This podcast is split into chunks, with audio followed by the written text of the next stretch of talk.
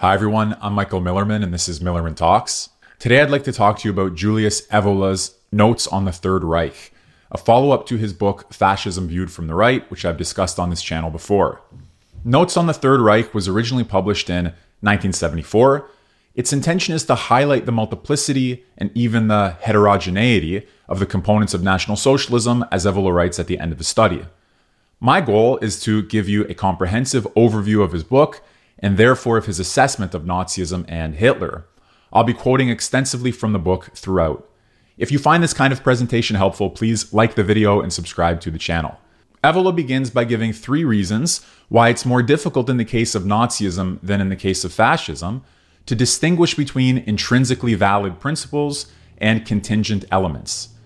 First, the negative elements that are generally emphasized when people speak of Nazism concentration camps, persecution of Jews, responsibility for starting the Second World War, Hitler's ideas.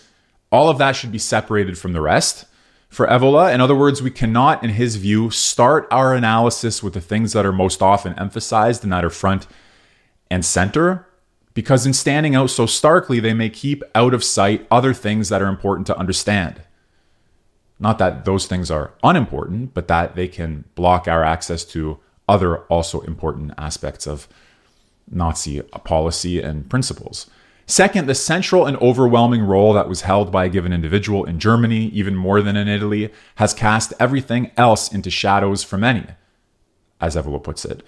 In other words, although it's natural for us to want to focus on Hitler when talking about National Socialism, doing so can stop us from assessing adequately the various principles that were in play. Whereas identification and analysis of principles is what Evola is particularly concerned to do well. So we must guard against having Hitler's shadow cast so completely over the study that nothing else is visible.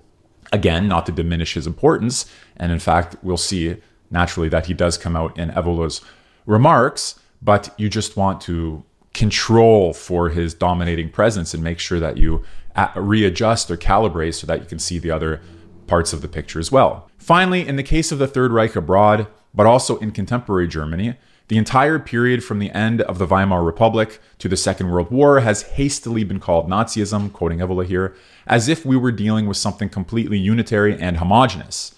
There's no appropriate consideration, he writes, of the particular factors that played a role in the birth and construction of the Third Reich, with the notable tensions and divergences that subsisted behind the totalitarian structure.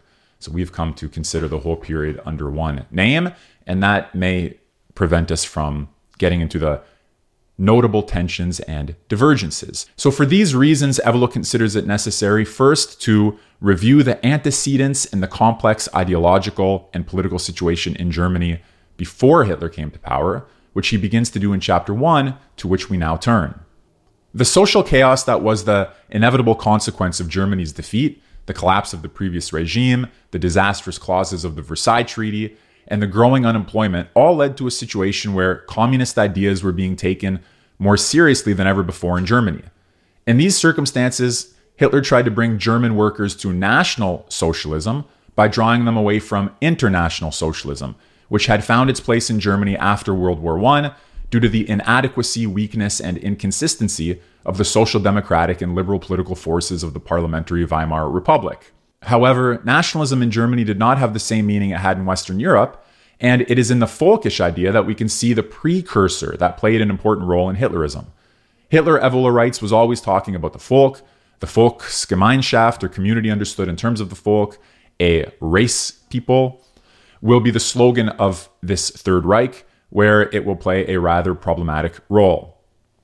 That's from page 20. For Hitler, the national was not opposed to the social. Thus, while Marxism was an anti national movement fatal to German peoplehood, the appeal to German national and racial pride was itself, first of all, essentially thinking of the masses and the working class. The alternative then is not national versus social, since German nationalism was itself social. This was therefore the first component of Nazism, according to Evola, its mass, working class, national character. The next point to which Evola draws our attention is that the situation in Germany was different from the situation in Italy. Italian fascism did not have any deeply rooted tradition to go back to when it came to fighting red subversion and putting the state back on its feet. quoting Evola there. In Germany, however, remnants survived with deep roots in that hierarchical world, which was at times still feudal, focused on the values of the state and its authority, and these traditions that were part of an earlier tradition, in particular Prussianism. And even before Hitler, there had been those intellectuals who, beginning from that traditional legacy, sought to promote a movement that wanted to restore and at the same time to renew. The goal to restore and at the same time to renew, this combination of a renewing restoration, was the source of the frequently used formula of conservative revolution, which was not simply a return to yesterday, but rather a revolution as the elimination of the negative. If you don't already know, the conservative revolutionaries were a group of what we might call internal dissidents to National Socialism who opposed it from the right. And here Evola is identifying alongside with the folkish strand of thought, the conservative revolutionary strand of thought. And here he quotes Arthur Moeller van den Bruck's remark that to be conservative does not mean to remain attached to what has been, but to live and act starting from what has a lasting value. Indeed, the term Third Reich itself comes from Moeller van den Bruck's 1923 book called Germany's Third Empire, or in German, Reich. Among the German conservative revolutionary thinkers who preceded and partially influenced Hitler, there was a spiritual orientation, and the emphasis was placed on a revolution that was above all spiritual. Besides folkish nationalism and conservative revolutionary thinking, Evola mentions another current that presented aspects that were mostly existential, its origin, he writes, must be brought back to what was called the generation of the front line, especially of those combatants who saw the war as an experience, a test that, in the best of them, had provoked a process of purification and liberation. For instance, in Ernst Junger. For Junger, the Great War had been destructive and nihilistic only in relation to everything that is mere rhetoric. The idealism of big hypocritical words, the bourgeois conception of existence. Besides these theoretical influences, folkish thinking, conservative revolution, and here the frontline existentialism of people like Junger, were political groups of veterans of the national right, and all this together formed the general context for the anti Marxist and non democratic Germany before the National Socialist Party established itself on the national scene. Evola writes that if there had been an agreement among the various currents, and especially if there had been men with the stature of leaders capable of confronting the situation, a conservative revolution would have been possible. But as it happens, things went in another direction. He discusses the perpetration of excesses that came in the wake of the burning of the Reichstag as a result of the fact that the subsequent decree for the protection of the people in the state was enforced not only by the police, but also by Hitler's paramilitary brown shirts. If we are to formulate a judgment from the general point of view of the right, he writes, we should say that in every state worthy of the name, and every state properly speaking, measures like this one are necessary under certain circumstances. It's because nothing similar took place in Italy, to the greater glory of the holy democracy, that the cancer represented by communism and its fellow travelers has spread to an alarming degree in post war Italy and has sunk roots so deep that its extirpation seems unlikely without a civil war. Yet, Evola is critical of the law that conferred full powers on Hitler, the enabling law. More precisely, he says that it should not have lasted from 1933 until 1945. Even without adhering to the fetish of the so called rule of law of liberal inspiration, he reasons, we ought to see this situation as excessive. It is not right to perpetuate and virtually institutionalize what can be legitimate only in particular temporary situations. The ethical bonds, which are necessarily indeterminate and elastic, between the responsibility held by one part from on high and trust and fidelity by the other, cannot replace definite statements of law that, even in an authoritarian state of the right, must be established to prevent dictatorial leaders. In other words, as he argued in his book Fascism Viewed from the Right, a temporary dictator is not incompatible with the true doctrine of the state, but the dictator should not become absolute and permanent. Even worse, Evola regards Hitler's rule as a dictatorship based on the masses and on a rejection of the king. Whereas correct dictatorship, in his view, is not based on mass support and is only a temporary interruption in the rule of a king. Indeed, Evola harshly criticizes Hitler for his unparalleled vulgarity when it comes to hating the monarchy. Evola also criticizes as anti traditional Hitler's unification of the German state, to the extent that it was premised on destroying the individual regional entities that, in their partial autonomy and sovereignty, corresponded to the various kingdoms, principalities, and free cities of the federation of which the Second Reich was composed. This system of a superior central authority, combined with a small group of political units that enjoy partial autonomy and that have an organic and qualitative character, Evola thinks that kind of system reflects the principles of the true state better than the leveling centralization that Hitler effected. This is a recurring point in Evola's two books. Partial autonomy that preserves qualitative differences is a principle compatible with the right, whereas totalitarian centralization is not. We next turn to the issue of leadership. In Nazism, everything gravitated around a man with exceptional abilities for captivating, transporting, arousing, and fanaticizing the people, while he himself presented under more than one aspect the traits of a possessed person, as if an extraordinary force were acting through him, giving him lucidity and iron logic in action, but depriving him of every sense of limit. Just as he had done in the case of fascist Italy, Evola criticizes Nazi Germany's cult of leadership, which was no substitute for sound political principles. The complete ideological collapse of Germany after 1945, he writes, shows how superficial was the effect of Hitler's magnetic action on the masses, despite the power of myths and the strict totalitarian organization. So there was a complete ideological collapse when you took Hitler out of the equation. And yet, the ideology or worldview of the Third Reich was not even worth preserving, according to Evola, since it contained many inconsistencies and was on the whole muddy, confused, and out of line with the true teaching. But we'll come to that shortly, to his assessment of the worldview of Nazism. Evola points out that when Hitler created the unified German state through the anti traditional measures of leveling centralization, the diverse thinkers of the conservative revolution realized the gap that existed between their ideals and the new state, seeing in this state a falsification or profanation of their ideals and blaming it for a break with the preceding tradition. Some of them left Germany while others stayed to try to exert an influence over the development of Nazism. Now, this is an important point because it shows us that the thinkers of the conservative revolution were critics of National Socialism from the right or from the side of tradition. Usually, or often, fascism and National Socialism are treated together as the far right end of a political spectrum, where you have liberalism, then communism to its left, and Nazism and fascism to its right. That model, of course, does not leave any conceptual space for the conservative revolution as non fascist, non Nazi right wing anti liberalism and anti communism.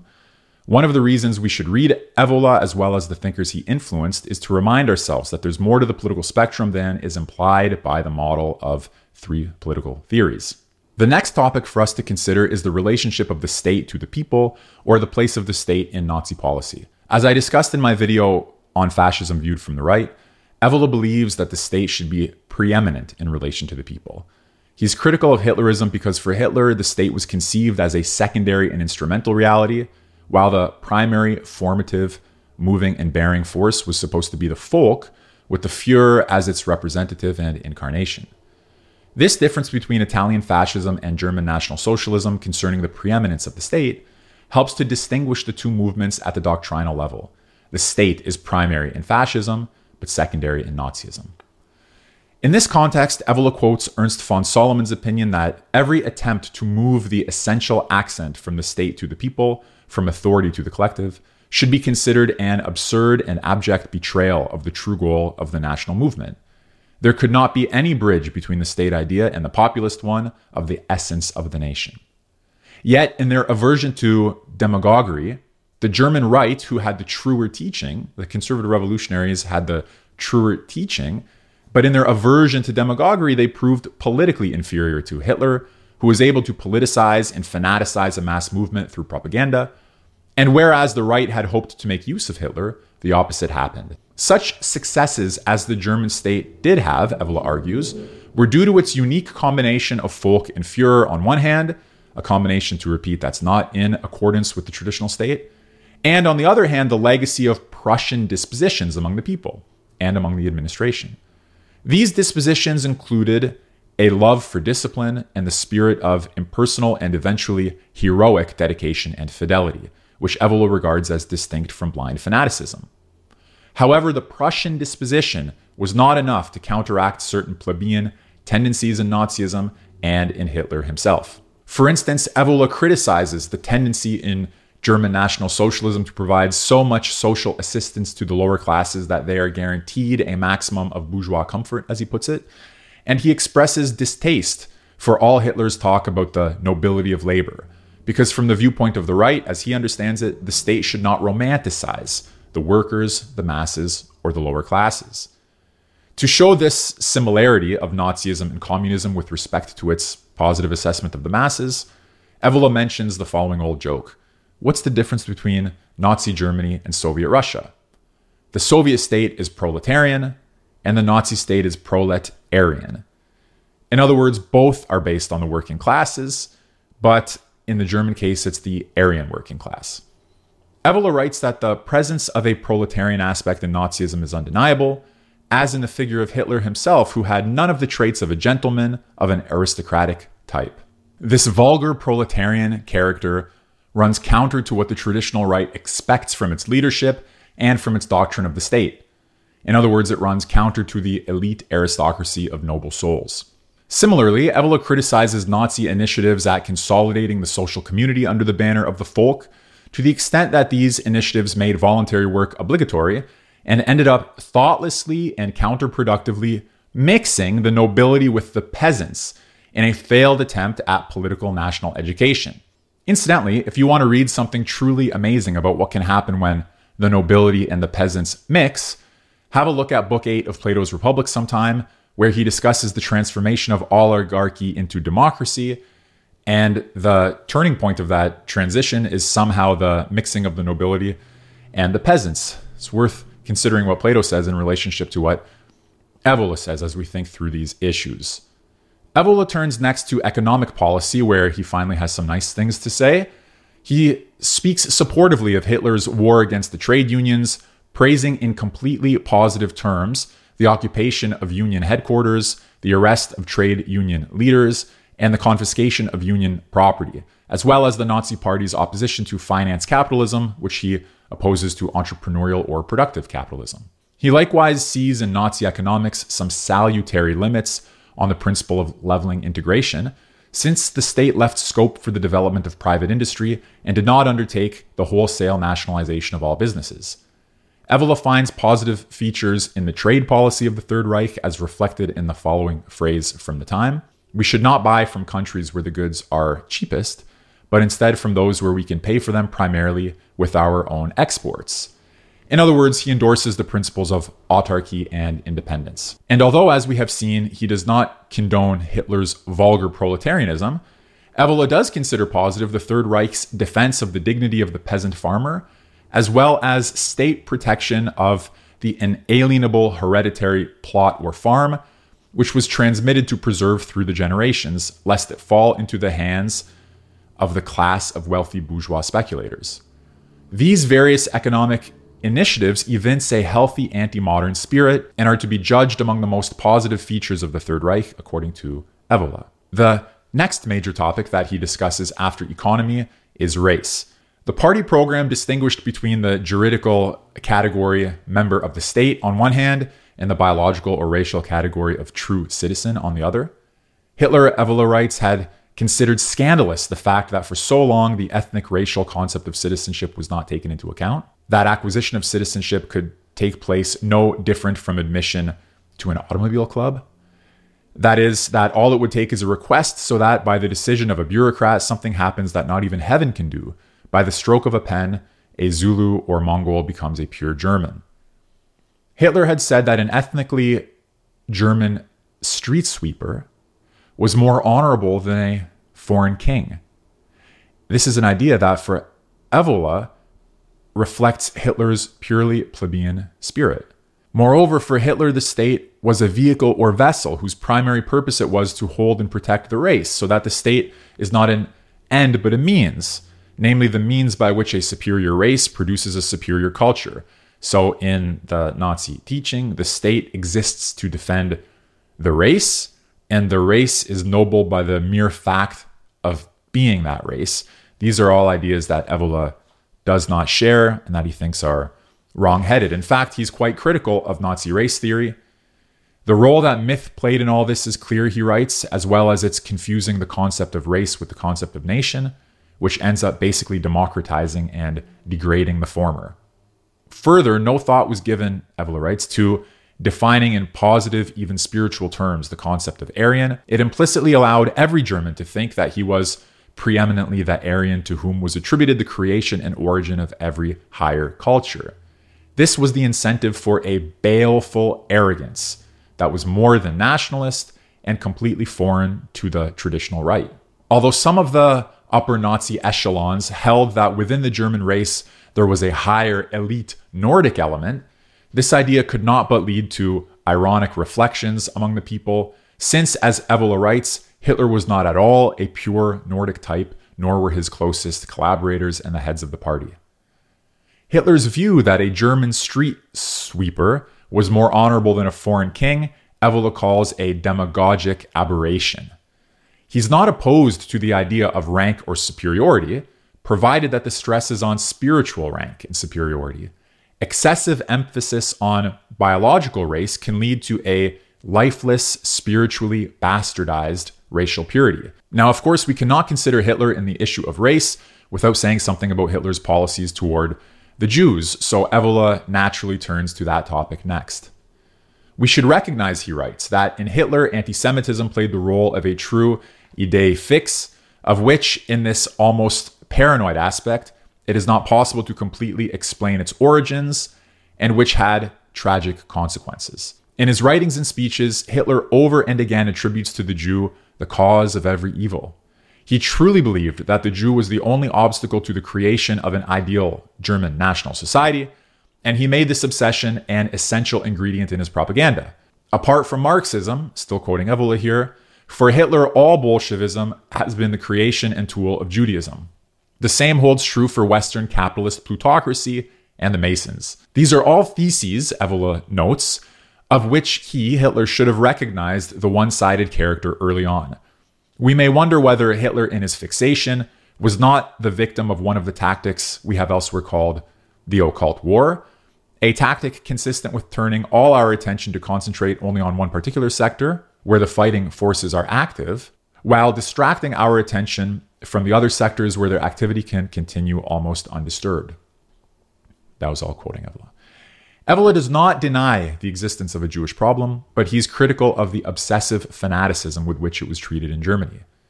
In some professional fields, he objects it would be difficult to prove that being a Jew gives a particular undesirable stamp to the relevant activity, whereas the Nazis assumed that Jewishness as a way of being, as such, was everywhere detrimental for Germany and Germans. Evola does suggest that there may be characteristics of Jewishness as a way of being that should be avoided, or against which it would be necessary to protect oneself. But in this work, he doesn't go into details on that point. Instead, he finishes the discussion on race and the Jewish question with the following sentence We need to remember that if we can indicate the presence of Jews in various modern intellectual, ideological, and artistic currents that incontestably entail subversion and denaturing, this activity would never have been possible unless the terrain had been prepared for quite some time, not by Jews, but by Aryans, and often in irreversible terms. So you see, he blames ultimately not the Jews, but the worst sort among the Germans themselves for preparing the grounds of their own subversion. The last thing I want to say about this section is that Evola mentions Paul Lagarde's separation of the Jew who is faithful to his own tradition whom Lagarde respected to a certain degree, from the secularized modern Jew. For it is the secularized modern Jew, according to Evola, to whom were attributed rootless cosmopolitanism, empty rationalism, and other denaturing characteristics. In other words, in some way, Evola is suggesting, at least in my view, that it was an error to blame the Jews and not instead to consider more carefully the non Jewish sources of secularized modernity. To do so would be to privilege the quarrel between the ancients and the moderns over the Jewish question. We have three more chapters to cover. The theme of chapter 5 is worldview. Evola ascribes as a merit to National Socialism that it felt the need to struggle for its worldview. But in defining the worldview, there was no success in achieving anything solid and unitary, especially with reference to the ethical, spiritual, and religious plane. He gives the example that National Socialism was opposed to every kind of atheism, but also turned against Christianity because of its Semitic or Hebraic strands. Evola calls the anti Christian polemics, as well as the attempts to Aryanize Christianity, rationalizations and sophistries, or we might say ideological inconsistencies. Another example of a confused worldview is Hitler's Wagner infatuation. Since Hitler failed to recognize the degree to which, aside from the greatness of his romantic art, Wagner must be held accountable for the distortion of many Germanic and Nordic traditions and sagas. A third example is that whereas Nazi theorists saw in modern science a creation of the pure Aryan spirit, they unfortunately also failed to recognize that if technological conquests were due to modern science, so was the most destructive and irreversible spiritual devastation of the modern age, the desacralizing of the universe. Evola is particularly critical of the Nazi rejection of the division between body and soul, and hence its rejection of transcendence. A lack of comprehension for the dimension of transcendence constituted an insuperable handicap, even in the field of symbols, where, for instance, the restoration of ruins or ancient Germanic signs could not find its proper interpretation and was instead treated in a truly primitive and profane manner. About the swastika in particular, Evola writes that Hitler and his associates had absolutely no clue about notions concerning its orientation or the direction of its movement.